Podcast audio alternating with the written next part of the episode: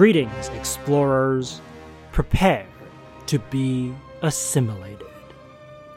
In this episode of Strange New Worlds, I chat with my friend, the historian, Daeseon Oka, and we do this via a subspace link. Daeseon is currently in Korea on a fabulous Korean language training fellowship from the Korea Foundation. And he called me randomly one day because he just had to talk to me about the latest episode of Star Trek Discovery's second season, which at that point was episode two eleven, Perpetual Infinity. Naturally, I was just burning to talk to him too, and when he called, he caught me in the middle of editing an episode of Strange New Worlds. So I asked him, would it be okay if I recorded this conversation for my podcast? And he said yes. So, I had two big topics on my mind that day. The first was Section thirty-one, which is one of Daeseon's favorite aspects of Star Trek, and which we have spoken about together previously on Strange New Worlds, in episodes thirty-five, Shadows and Symmetries, and fifty-one, The Sun Never Sets. Since those recordings, Section thirty-one has gone on to become a huge part of Season two. And they're not just at the forefront of the plot, but also oddly at the forefront of all the characters' minds. No one seems fazed by their existence. So, I'll ask Daeseon about memory making and how a shadow organization can emerge and submerge from the consciousness of a society. The second thing that I needed to talk to Daeseon about was, is control the Borg? Because I totally think so. But he's not so convinced. So, we debate it out for your listening pleasure. Ready? Let's bring some order to chaos. Hey, Daeseon. Hey, Michael. What's up? I just watched that episode and it was pretty cool. Yeah. Oh my goodness. What a crazy episode. I would love to hear your thoughts about Section thirty-one because I know it's one of your most favorite aspects of Star Trek. And the portrayal of Section thirty-one in Star Trek Discovery so far has been very different from the portrayal of Section thirty-one in previous incarnations of Star Trek. Absolutely. Yeah, and I think when it comes to portrayal, and more specifically, I think I mean collective memories about how Section thirty-one is remembered in the Federation. Here in Discovery, it seems that Section thirty-one carries a lot of legitimacy within Starfleet, um, and several admirals know about it, and its technology is used throughout Federation institutes. So that, that's, I think that's a very interesting and kind of cool point in regards to how collective memory is remembered or forgotten throughout the history and timeline of Star Trek. Yeah, so we've seen Section thirty-one previous to Discovery in the Star Trek timeline speaking. We saw it in Enterprise, and then we saw it after Discovery in Deep Space Nine. And in both of those instances, Section thirty-one sort of seemed very mysterious, and they didn't really answer to anybody. And most people probably don't even realize that Section thirty-one exists. But in the Discovery time period, it seems like, oh, Section thirty-one, no big deal. Like, I know what that is. I've seen black badges before. And so what you're saying is that this storyline gives us an opportunity to examine how something that used to be in the shadows, the deepest, deepest shadows of the collective memory of a civilization, could emerge out of that and then get buried underneath again. Exactly, yeah. So I think because, and then the fact that certain memories and things in, that happen in history can emerge and submerge as a process of becoming remembered and becoming suppressed, I think that indicates to the larger structure, the material structure of the society that the Federation is in. So what I mean when I say that is, when we think of history, historians acknowledge that history is written by people who have access to the resources and the means to write history. And throughout history, that's usually been mostly people who were wealthy or powerful, who were educated and not only were able to write, but have their writing taken seriously by the institutions of their respective societies.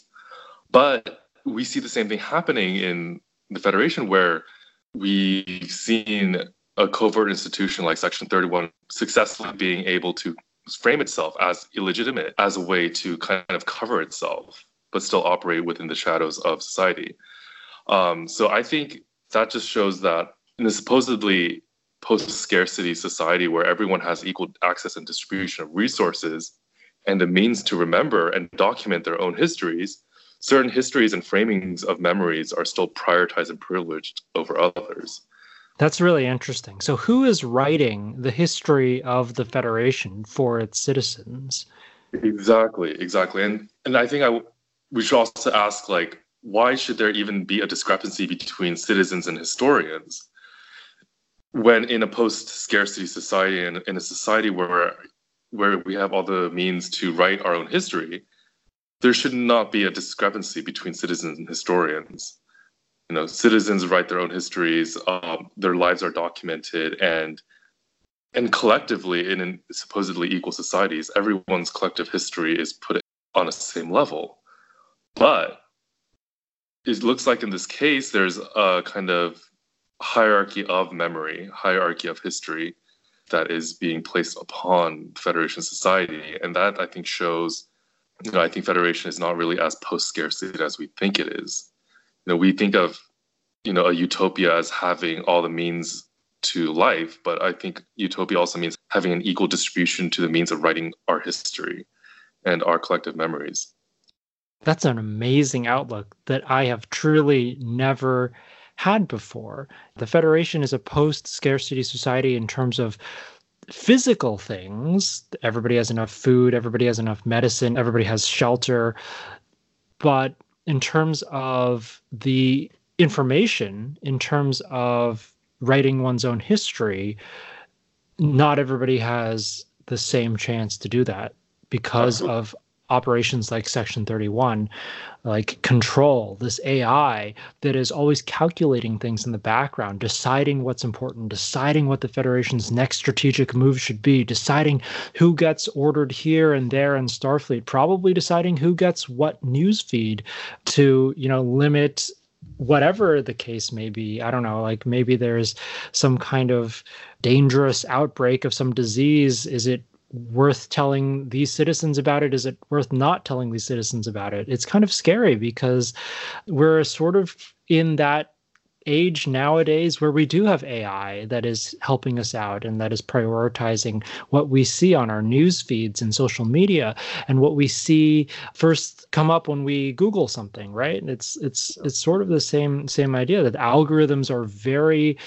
present in our lives, deciding important aspects of our daily lives, although we don't actually see them do that. They can do that without our knowledge. And what you said about equal access to write one's history, that brought something else up to me. I recently saw an article in The New Yorker about archiving the Me Too movement, the hashtag Me Too movement, uh, which was a very powerful and uh, revelational movement for, for many people in this country and across the world. And I thought of you when I read this article because you're a historian, and it was all about how do we create a historical archive for something that was primarily built on social media, which is by its very nature ephemeral and will just disappear and get buried in the various news feeds of the internet.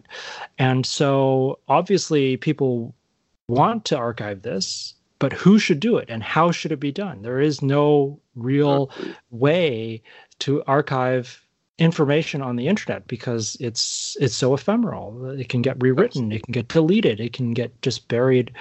And so one would think that in the age of social media, we have the ability to write our own histories. But is that actually true? Um, is that actually true because of, of the nature of social media? Yeah, absolutely. And I think um, if we think of like truly democratized history making, then we would have an archive space that is unlimited, you know, our archive space that is post-scarcity, but the archive itself is scarcity. And given scarcity, there's going to be certain institutions and people that are going to try to capture that scarcity for themselves, or rather they're going to capture whatever resources are available given the scarcity that is presented by the archive.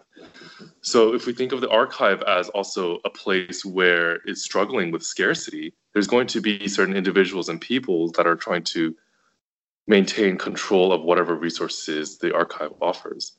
And I think that if we understand it in those terms, we can see how history and the archive itself can in itself be a place where certain memories are remembered because of the scarcity the archives presents. So in, in other words, there's a limited number of space in the archive, and there's an infinite number of historical events that happened. Who's going to place which items, which things that happened in history and our collective memories into the archives? That in itself is prioritizing certain memories over others. And in doing so, you're going to privilege certain kind of events, opinions, ideas, and frameworks over others. Right. And what happens when the archive itself starts to prioritize things and starts to have agency and starts to want more and more power? Because that's exactly what control is doing for Section thirty-one. It is the archive, and it doesn't have a scarcity of material goods. It has all of the resources it needs except for information. It is trying to get this information from the Sphere Archive that will allow it to build itself and become even more dangerous. And that's what it needs. And um, I think this is just such an absolutely fascinating story, because the the the thing that this self-aware, very dangerous archive needs is not anything that is a material good, but is literally just more information for its archive. And it's hungry for that information. And it'll go to any length to, to get it, including killing people. It's very scary. Um, Fascinating. Yeah. So how do you imagine, uh, if you were to write this story in the last few episodes of season two, or maybe the, the continuing arc of Section thirty-one in Star Trek Discovery, how would you imagine that Section thirty-one gets forgotten in the collective memory of the Federation? How would you write that story?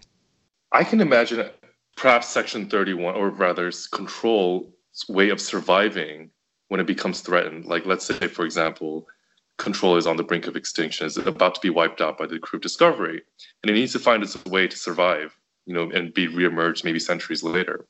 I can imagine itself kind of framing its own death, framing its own collapse as a way of making people think that it died, making our main characters think that it died, and then allowing itself to be framed as illegitimate within Federation society, and then allowing its own history to be framed as a mistake or as a, an unfortunate kind of exception within an otherwise great history of the Federation.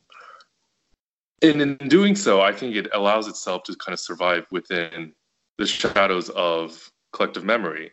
But the point is that it survives. You know, it's illegitimate, but it still survives nonetheless.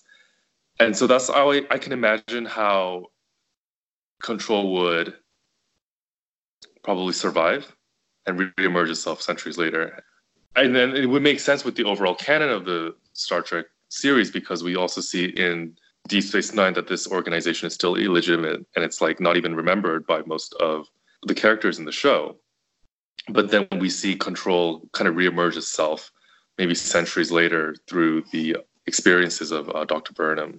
That's so cool. I really love that way of thinking about it, that Control will literally erase itself from the collective consciousness of the citizens of the Federation, the flesh and blood citizens of the Federation, so that it can essentially survive. It will convince everybody that, hey, I'm not even a thing anymore. I broke or something, or like I got deleted, you know, like all the admirals will think that.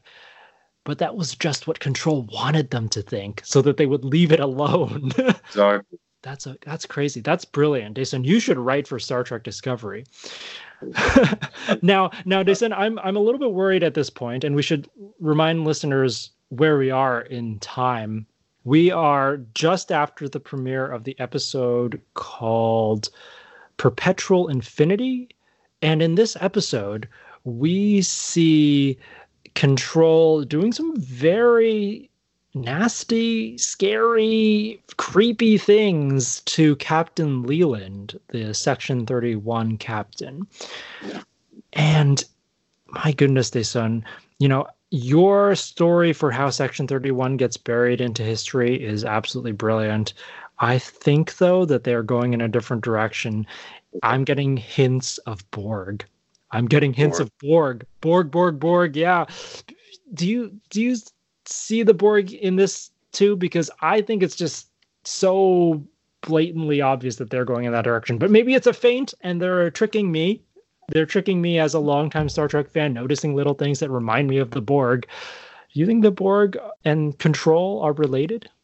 Um, I don't know. I mean, we've seen nanotechnology before that weren't the Borg, so that makes me think that it's probably not. But then I know at the end of the Borg arc in Voyager, they've toyed around with the concept of like time travel, right? Let me let me let me tell you the the hints that I got. And you okay. can tell me if I'm crazy or not. But Leland getting injected in his neck by mm-hmm. spindly tubules in which greenish nanoprobes were flowing. That yeah. just reminded me so much of a simulation. Right. And then his veins sort of started getting dark. You know, that reminded yeah. me of a simulation. Um, and then when he was down on that planet fighting Georgiou, and they were shooting him, and he seemed to like just regenerate his flesh very easily. We know that the Borg have quick regenerative powers. And I also was watching the fight scene between him and Georgiou pretty closely because I like martial arts, and I think that Michelle Yeoh is awesome. So I was totally engaged in watching their moves very closely. And I feel like he was getting better in the fight scene as it progressed, as if he were adapting to Georgiou's mm-hmm. movements. Towards the end, she couldn't even lay a fist on him. And at the beginning, she was like punching him all over the place and kicking him in the face. And at the end, it was all Captain Leland. I feel like no real human being gets better in the course of a fight. Like a normal, a normal being just gets worse because they're getting beaten up, but this guy is regenerating himself. He's learning and adapting just like a Borg drone would. I I'm very, it would take a lot of convincing for me at this point that this is not the, the beginning of the Borg, but I want to know, I want to know from, I've actually spoken through text to a couple mm. of other friends, and they're like, nah, this isn't the Borg. You're crazy, Mike. What do you think, Daeseon? You know, Michael, I think this is just other A I technology, and you do. I'm sorry. This can't be the Borg. like, okay, okay. Maybe like assimilation technology is kind of similar throughout different civilizations, and maybe this is how assimilation just looks like, and it's not necessarily pertaining to Borg. It can't okay. be the Borg. That's that's too much, Michael. That's too much. too much.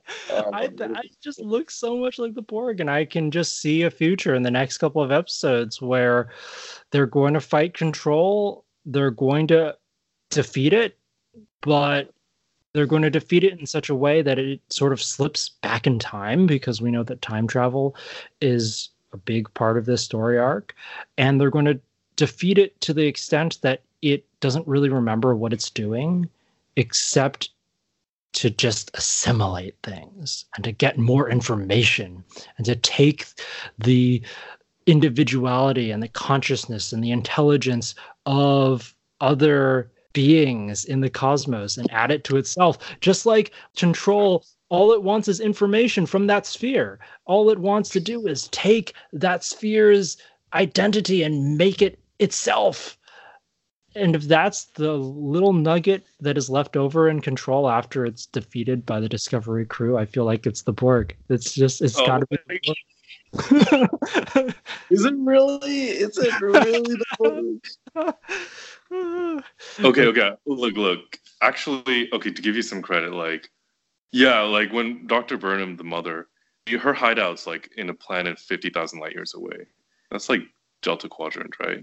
It could be, yeah, yeah. That's so maybe like her, the place where she's hiding could be connected to the Borg. Um, yeah, like you said, like in a fight, in an ensuing fight, the Borg gets sent back like a thousand years ago, and then from there, the Borg is born as like a broken program of Control that's trying to heal itself. Yeah. Oh, what if Doctor Burnham becomes the first Borg Queen? Yeah. Okay, I, I can see on your face right now that you're just not buying any of this. okay, okay. Wait, do you think so? I don't know, dude. I don't think it's the Borg. I can't, like, it just happens to be assimilation technology that's just similar. I, okay, let's, I, take, let's take bets, Michael. Do you want to take a bet? Okay. If Control is the Borg. If Control is the Borg, I give you a full course of sushi. Okay, if it's not, then I'll buy you sushi. Okay, sounds good. Yes. Why do you yes. have that smile on your face? You think you're going to win or something? Because I'm getting my stomach ready for sushi. That concludes episode sixty-six of Strange New Worlds. I hope you enjoyed my conversation with historian Daeseon Oka. I love talking to Daeseon because he always opens up new ways of looking at the world, showing me vantages that I just never experience as a scientist. What is history but the memories that we choose to preserve? But who gets to choose those memories? And can those memories, and thus the history that we regard as truth, change over time?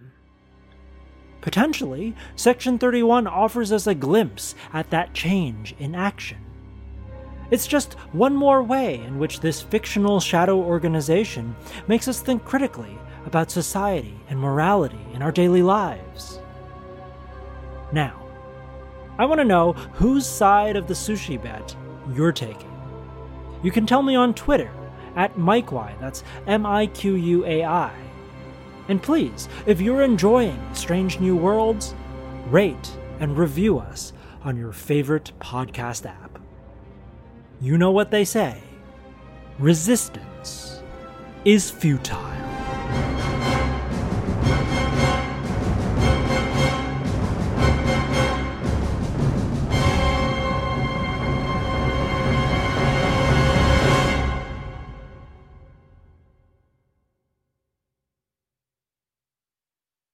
You're like incepting my mind now. I'm having doubts. No, it's not the Borg. I'm sure it's not the Borg. Okay. Oh my gosh.